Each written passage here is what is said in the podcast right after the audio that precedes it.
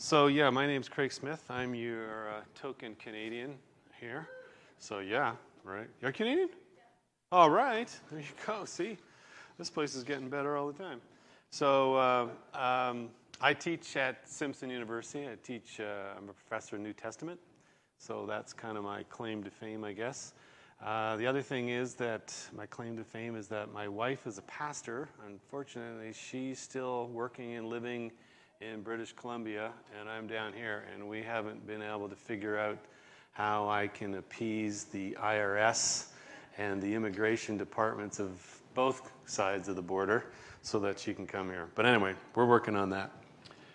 All right. Um, so we've been talking about what it means to be all in for Jesus, and if you want to be in for all in for Jesus, then you have to be all in uh, for Jesus all the time. And in order to do that, it means you've got to persevere.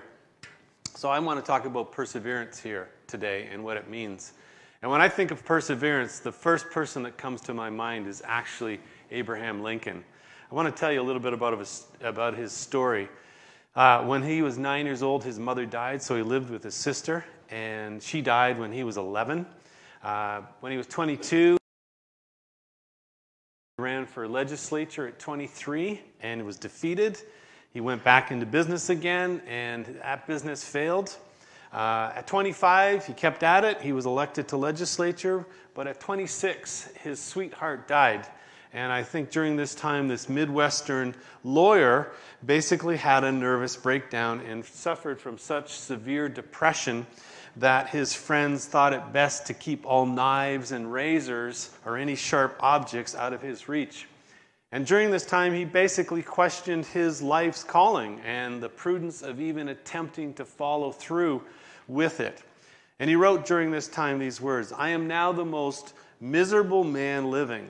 Whether I shall ever be better, I cannot tell. I awfully forebode I shall not. Three years later, he was defeated for Speaker at 29. At 31, he was defeated as the elector at 34, he was defeated for Congress. At 37, he was elected to Congress. At 39, though, he was defeated for Congress. He was defeated for the Senate at 46. Only one out of his four children ever survived to adulthood. He was defeated for vice president at 47. And at 49, he was defeated for the Senate. And at 51, he was elected President of the United States of America. So, just as Abraham Lincoln had to learn how to persevere in order to reach his goal as president, we too, as believers, have to uh, persevere and face the huge challenge of persevering in a culture that's quite hostile to the kingdom of God. So, this morning, I want to look at what perseverance is, what it means to persevere individually, and what it means for us to persevere corporately. Um, and to do this, I'm going to look at many of the occurrences of the word perseverance which are found in the New Testament. But I'm going to focus on James 1, which was written, uh, read for us, and Romans 5. And I'm going to see if I can find some threads and themes that run through them. So we're going to start with Oxford, though. Oxford Dictionary defines perseverance as doing something despite difficulty or delay in achieving its success. Now, this is a pretty good start uh, because in the Bible we see this definition worked out quite a bit. You see that, um, uh, that there are lots of examples of people having a delayed gratification or persevering regardless of seeing immediate signs of success. For example, Moses perseveres with and leads hard headed Israel into the promised land. Noah endures an incredible amount of ridicule as he builds an ark and prepares for the flood. Paul suffers a prodigious number for a unified Jewish Gentile church.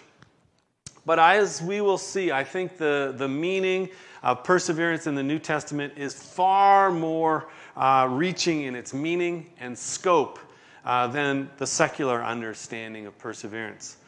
So we will discover that perseverance is a fundamental aspect of the Christian faith. In other words, if you're all in, you got to be all in all the time. Especially, perseverance is useful, or not useful, is mandatory almost for creating spiritual growth and maturity. So, that's our introduction. To start, we're basically going to say to means it's a characteristic of God. To, to perseverance is a characteristic of, of God. Romans 15, 5 says this May the God who gives perseverance and encouragement give to you the same attitude with one another that Christ Jesus had. Now, this text tells us two things. First of all, it says that God is the source of perseverance. And this means that perseverance is not a matter of just pulling up your bootstraps and trying a little bit harder and, and trying to sort things out of your own. This truth is basically telling us that without relying on the God of perseverance, we will all come to that point where we will run out of our own strength, our own wisdom, our own insights, our own planning. All of that will come to an end. And we will expend ourselves. Or if you prefer a different way of looking at it, we will burn out. If we don't submit our internal beings and our external beings to God. Unfortunately, most of us have a very high capacity of self sufficiency and independence and pride, and we're quite unwilling to submit to the persevering power of God.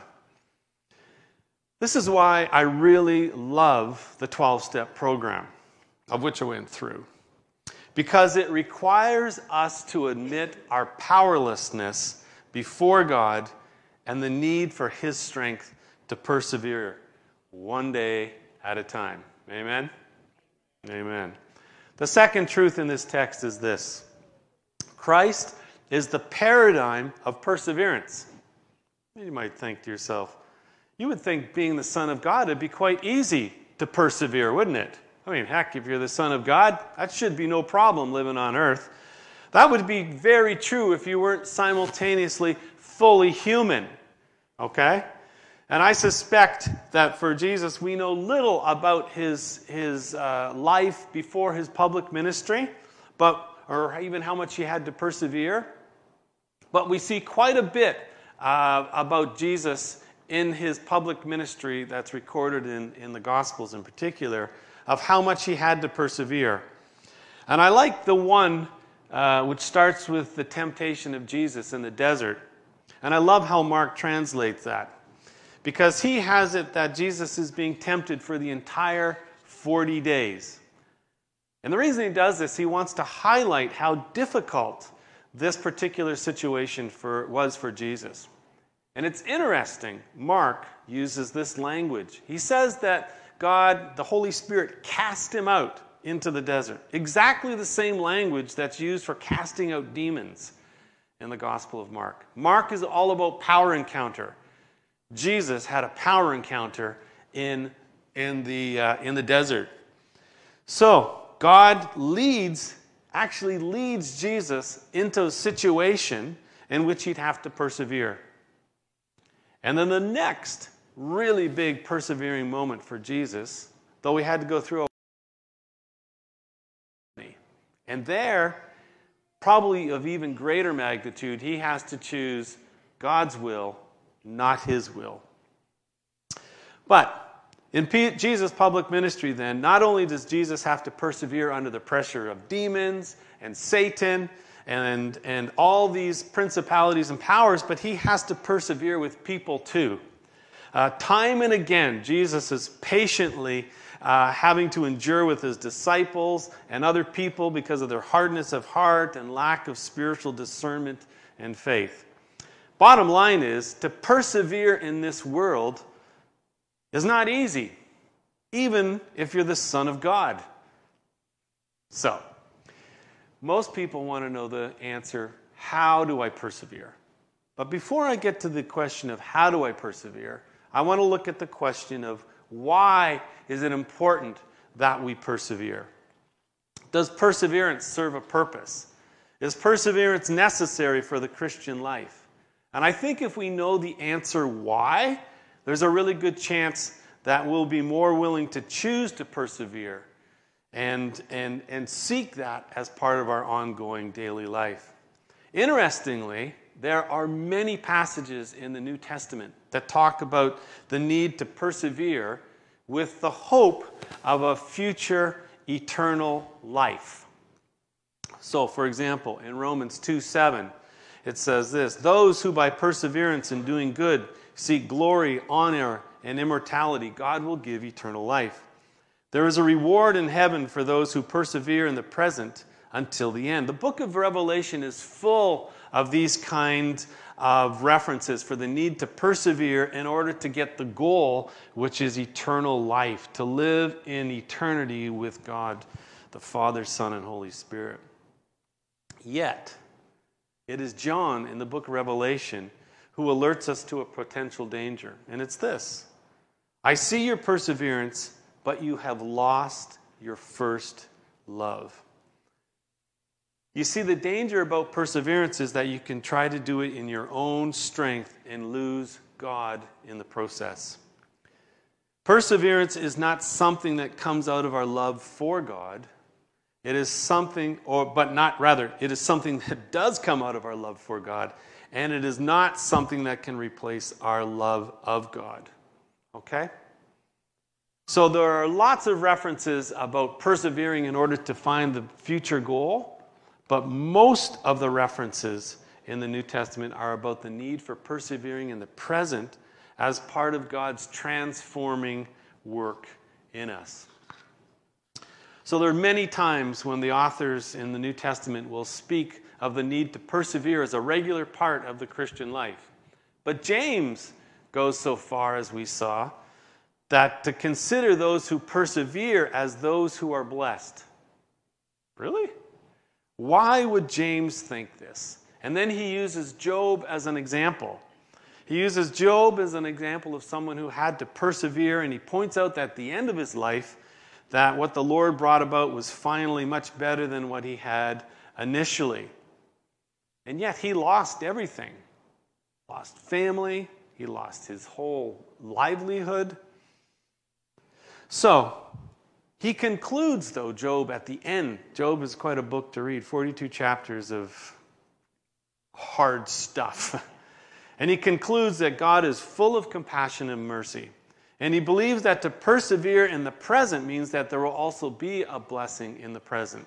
Now, this is a tricky passage because a lot of people want to take this to mean that if you persevere in the present, you're going to be financially blessed in the present. And I don't think that's a correct uh, correlation. The word that's used for blessing almost invariably means approved. You're approved. God approves people that persevere in this way. Same way you see the Beatitudes. Blessed are those who are poor in spirit. In other words, approved are those who are characterized by poor poverty of spirit, humility, basically.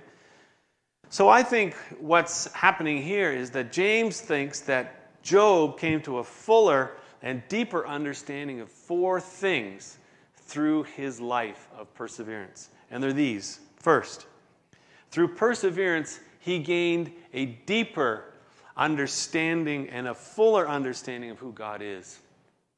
Secondly, he understood more clearly who he is in relationship to God.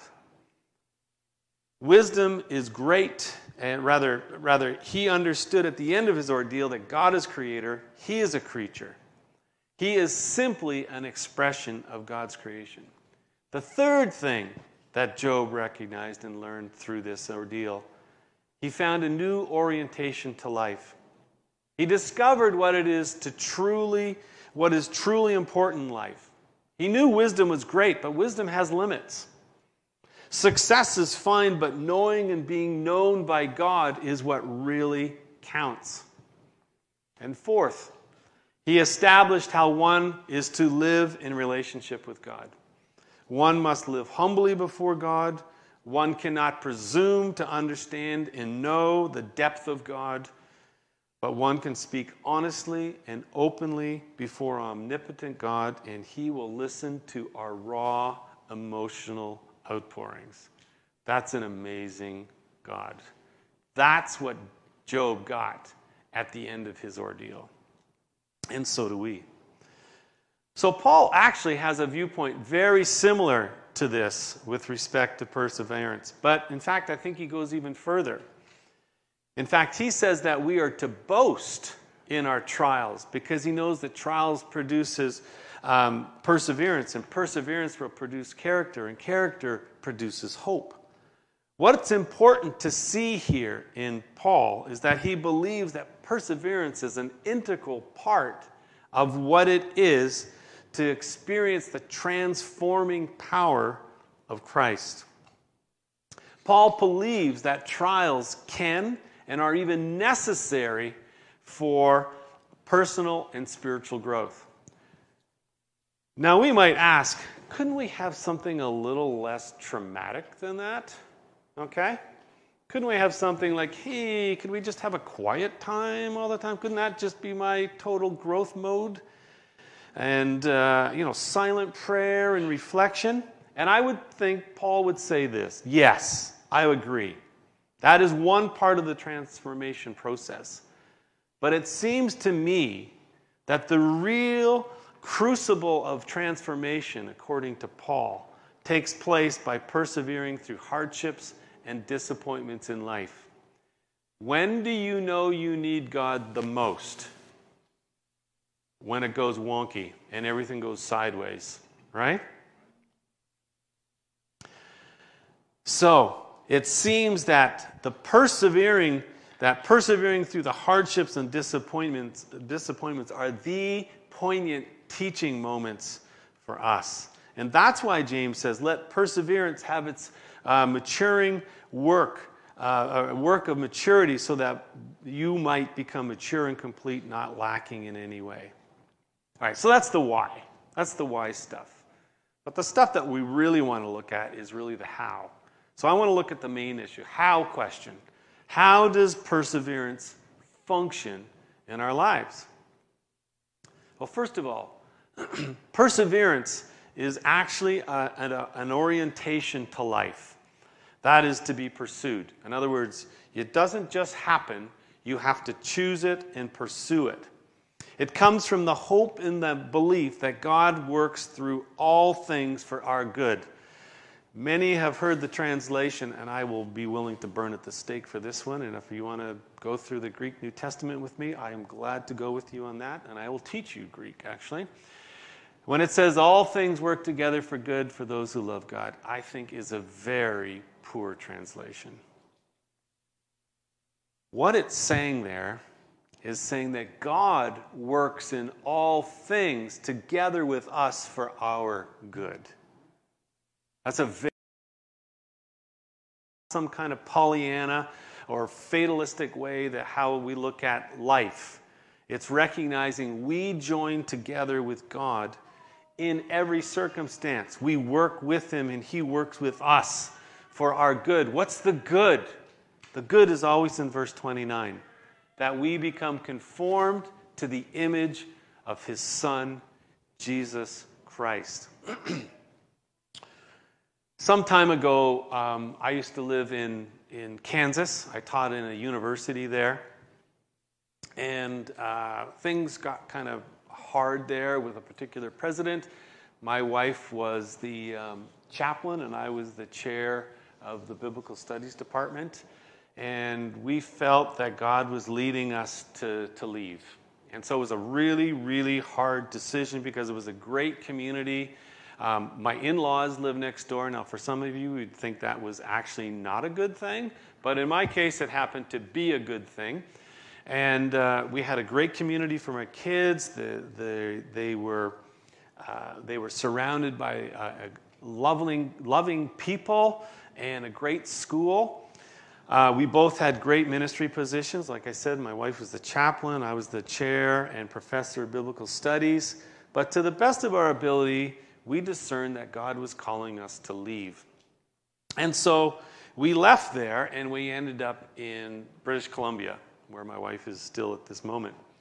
And as with any transition, there were many difficulties. There were the practical difficulties of changing from one country, not just state, I'm talking country here, guys, from one country to another. Uh, there were the emotional struggles for all of us that we were leaving behind friends and family. And there was typical issues of starting a new job, uh, challenges of starting over with new friendships, uh, whether they were at work or on the soccer pitch or if they were in ballet or the church, your immediate community. All of these are challenges that required us to look back and remember that we believed that God had called us to, to persevere and go to this new place. And all of this was fine until one June when we had rain like you guys had rain yesterday morning, but it was going on for weeks and weeks and weeks on end up there. And we had three floods in less than a month. And that's when everything got crazy. We had mold growing on our floor. We had mold on our walls. We had mold on our windows, on our curtains, our clothes. Everywhere there was mold. And somehow that had the power to undo us. And no longer did our house feel like a home. And we started to question whether we had made the right decision and choice to go there. We could not see the good around us because it was overshadowed so much by our immediate circumstances and the disappointments that we were feeling. And it was during this time I remember praying, I said, God, you got to give me some kind of sign or something. You know, I, I, I, need something. This is hard. And, and, and I remember praying that, and then it came in the form of a person, Rob DeCoates, beautiful man. And it's funny, my wife had been thinking about exactly the same person. And so, who should end up? I live on a farm with five other families in Christian community. That's where I live in, in British Columbia. And so, who should enter on his bicycle? He lives five miles away at least on his bicycle, right onto our farm. And there's Rob. I go, Rob, what are you doing here? And he goes, You know, uh, he went there actually to come and check on some music equipment. But I, the funny thing is, you know, I was thinking, uh, you know, you know, was he going to come on some kind of revelation? Did he see a light in the sky, or did he hear a voice going, "Craig is freaking out. This is God here. Go see Craig and Ann." No voice from heaven, nothing like that. But they just, he just showed up, and we shared our experience with him, and is exactly what he, what we needed at the moment.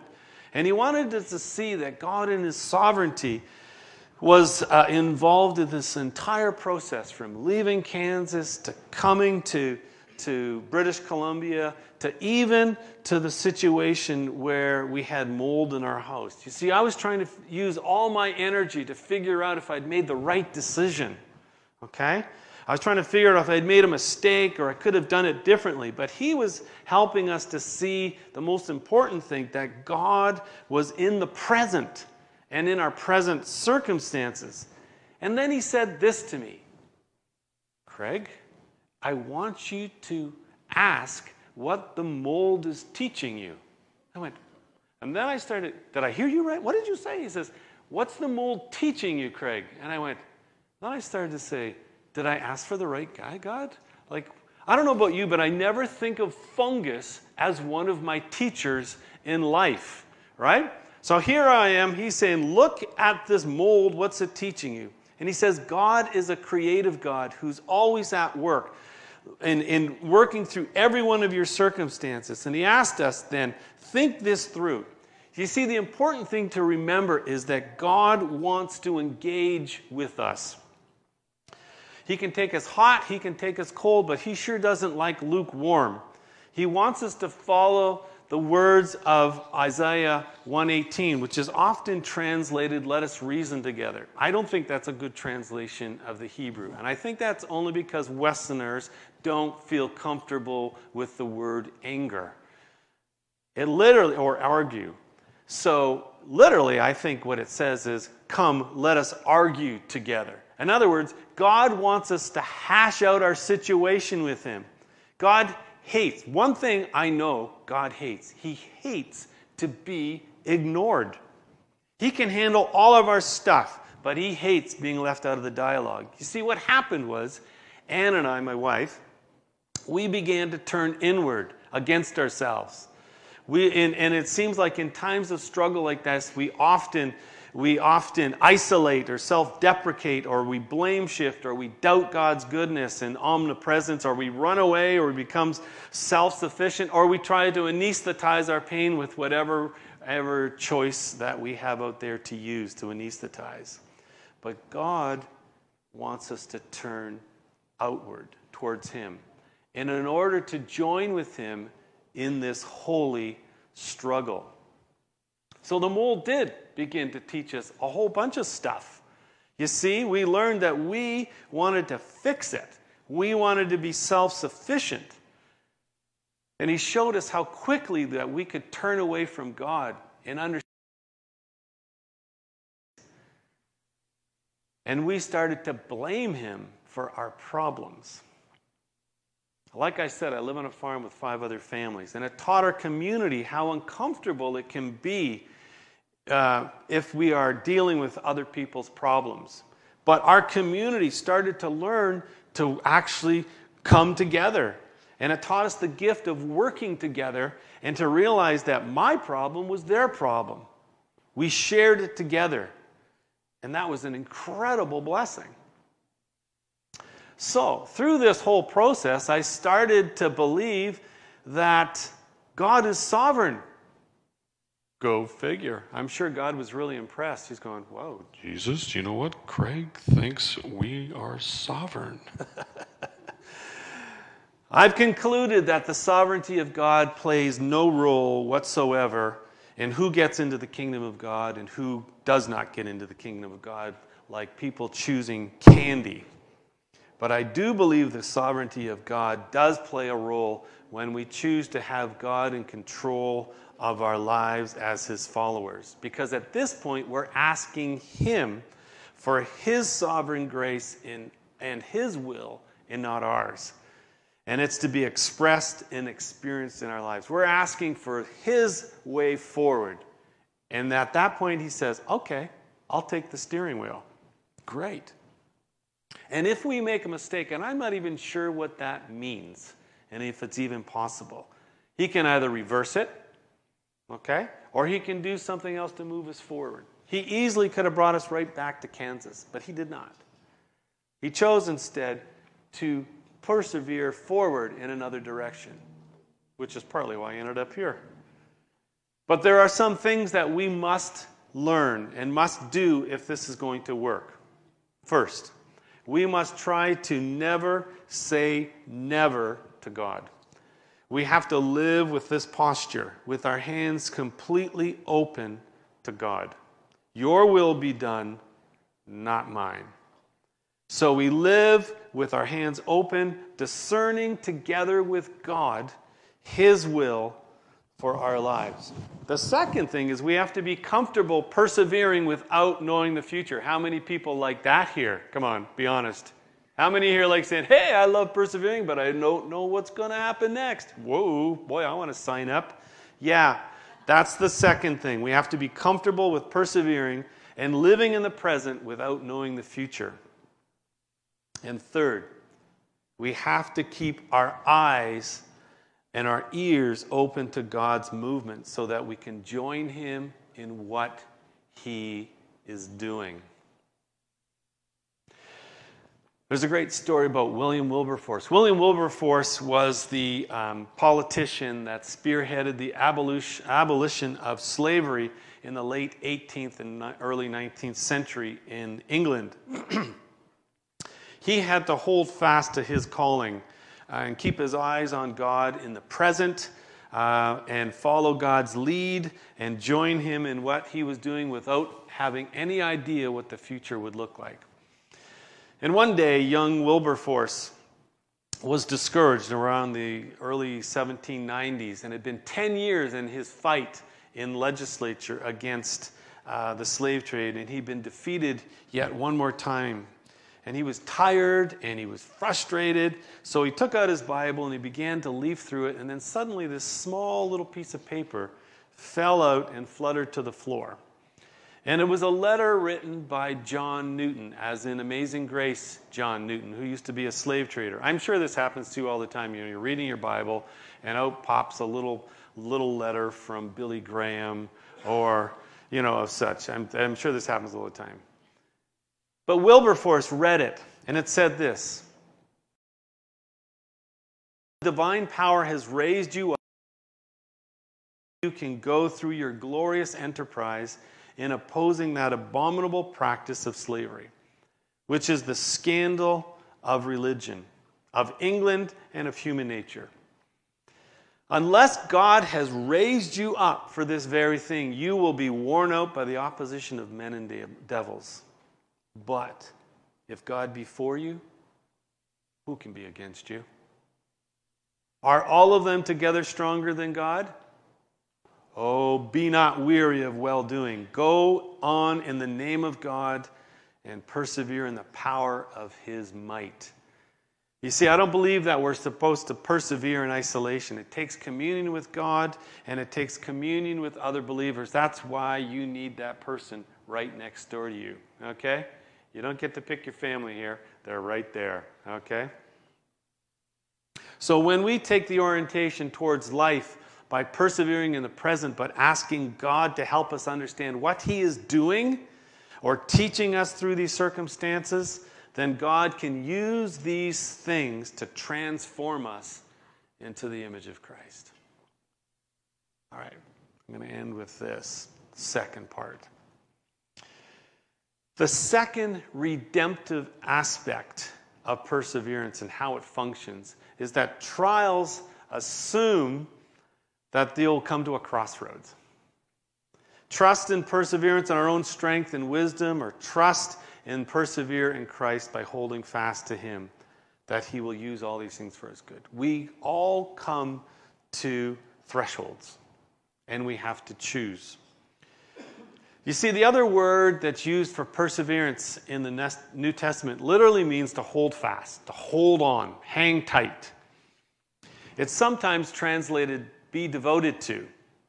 So, for example, the early Christians in Acts 1 and 2, it says that they held fast or they persevered in praying and meeting together. The disciples in Acts 6, it says that they held fast or they persevered in praying and preaching of the word. You see, to persevere means to hold on tight, like that poor guy. There's no flipping way I'm doing that. I just want you to know that. To persevere in Christ means to hold fast to Christ as Christ hold fast to you. Now I'm going to end with an illustration, which hopefully I think will bring this out fairly clearly. That shows how important it is to hold fast to Christ as he holds fast to you. Hey, several years ago, when I was a young man, I was a water skier, crazy water skier. I mean, I skied on anything. It didn't matter if it had a board, like I'd from, from, well, I did it all from two skis, one ski, no skis, barefooted, the whole thing. Just loved it, right? One year, one year I worked in a, in a camp, and most of the kids that came up to this camp were from the inner city, and most of them had never even been to a lake before, right? And so I was at this camp, and so my nickname was Kruger, is Kruger, remains that way. And basically, when I was a kid, eight years old, I, I had a, a, a fellow that moved to us from Glasgow, Scotland. And so, as a new kid, I said, Hey, what's your name? And he goes, Hey there, Krug. And I, what? I said, What's your name? He goes, yeah, Steve. And I go, What? I'd never heard a person talk like this in my entire life. I said, What is this guy? I hadn't met anyone past 15 miles from my house, and this guy, I don't understand him.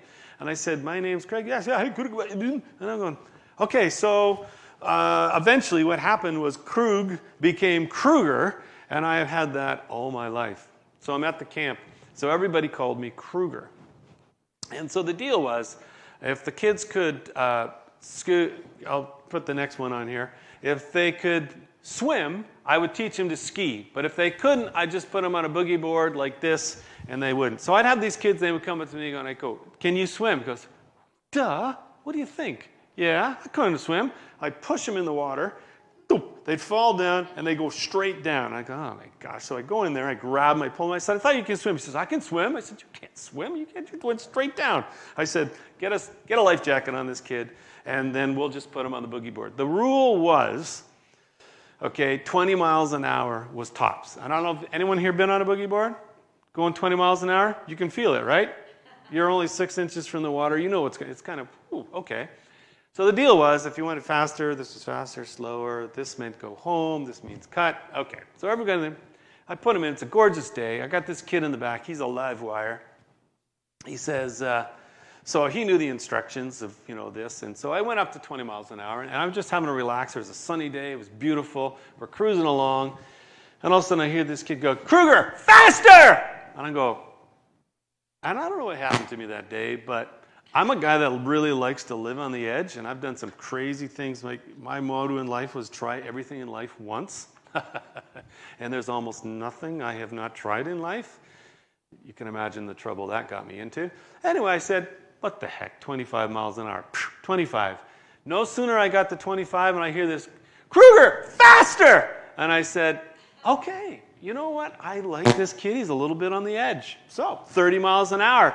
And then he goes, Kruger, faster! We're going 35. I said, oh man, I love this kid. He is on with me. I said, we're cruising 35. I said, then he goes, Kruger, faster! And we're up to 40 miles an hour and we are flying. And then finally he goes, Kruger, faster! We're topped out 45 miles an hour. That's as fast as this boat could go, right? And he is just flying along, just going like this. And then all of a sudden, boom, the boogie board takes off and it's gone, and he's still skimming around the water like this, right?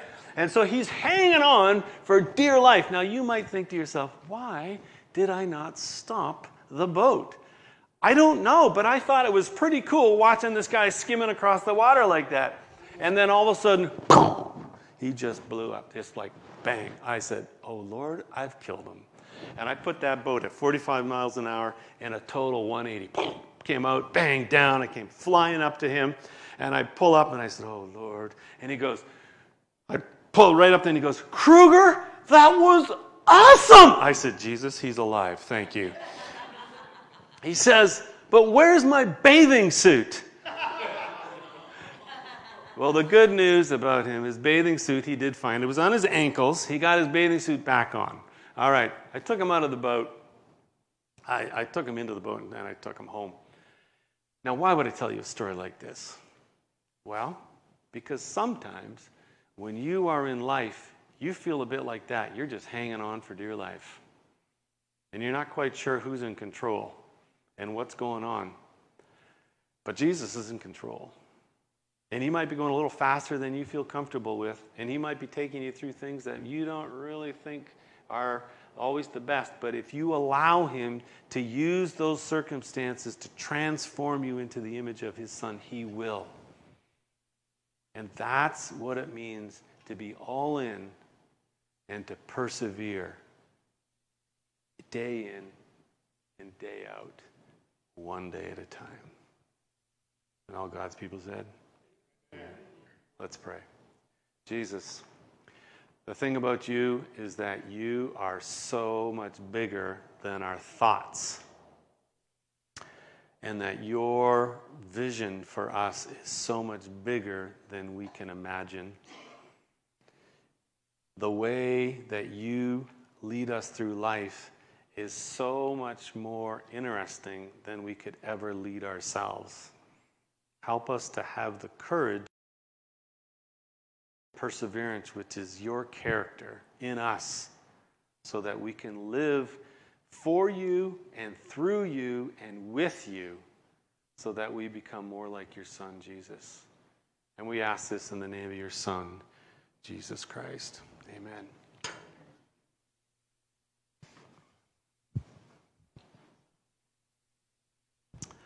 Okay. Now we're going to have communion.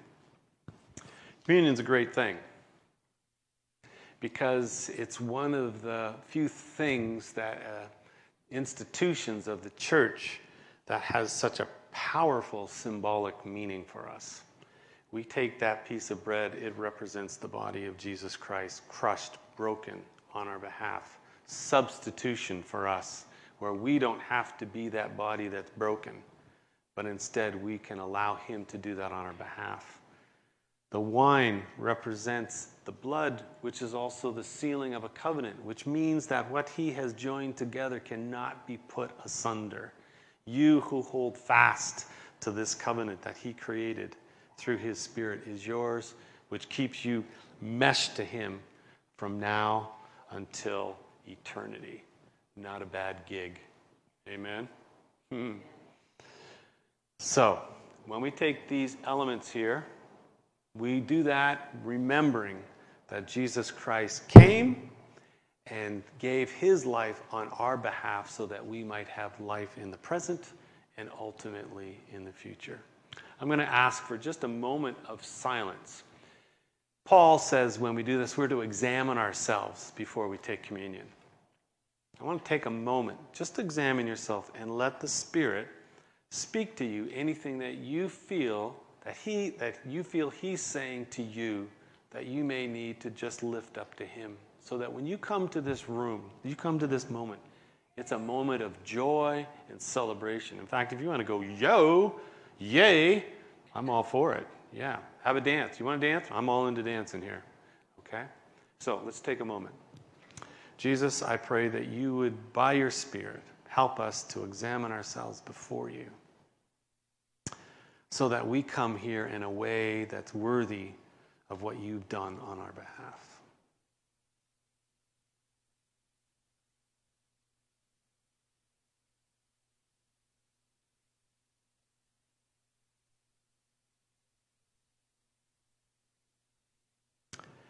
Lord Jesus, for those things that have been spoken in the hearts of individuals here, I pray that they would feel the forgiveness, they would feel the freedom that you bring to them by the Spirit. And may that be theirs now as they come forward. We thank you for the body and blood of Christ represented by these elements in Jesus' name. So please come forward, and if those, it's it's open to all people, and if you are a believer, this is your invitation. If you want to be start become a believer, then amen. Let's have at it today and you can come forward too. The body and blood of Jesus Christ. And the blood of the risen Lord Jesus Christ. Please partake.